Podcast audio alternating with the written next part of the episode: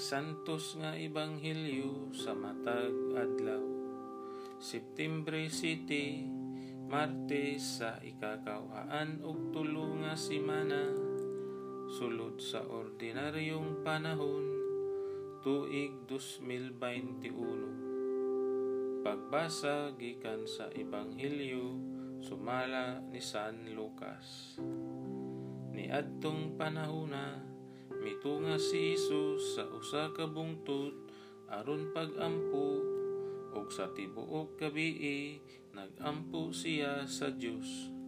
Sa pagkabuntag na gitawag niya ang iyang mga tinun-an ug gipili niya ang napulog duha kanila nga ginganla niya apostoles.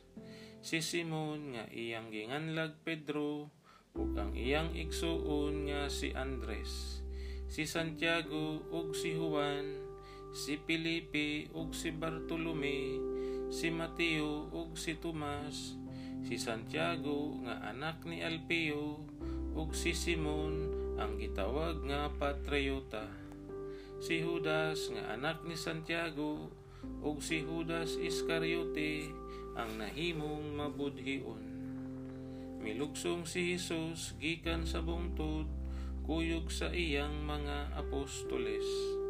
Mitindog siya sa usa ka dapit nga patag, kauban sa panon sa iyang mga tinunan.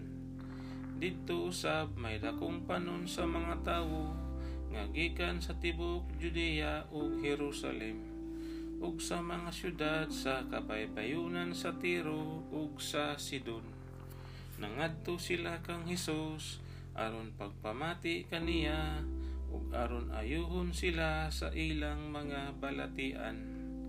Nangadto usab ang mga giyawaan ug nangaayo sila. Naninguha ang tanang tawo sa paghikap kang Hesus kay gikan kaniya migula ang gahom nga nag-ayo kanilang tanan ang Ebanghelyo sa atong kaluwasan.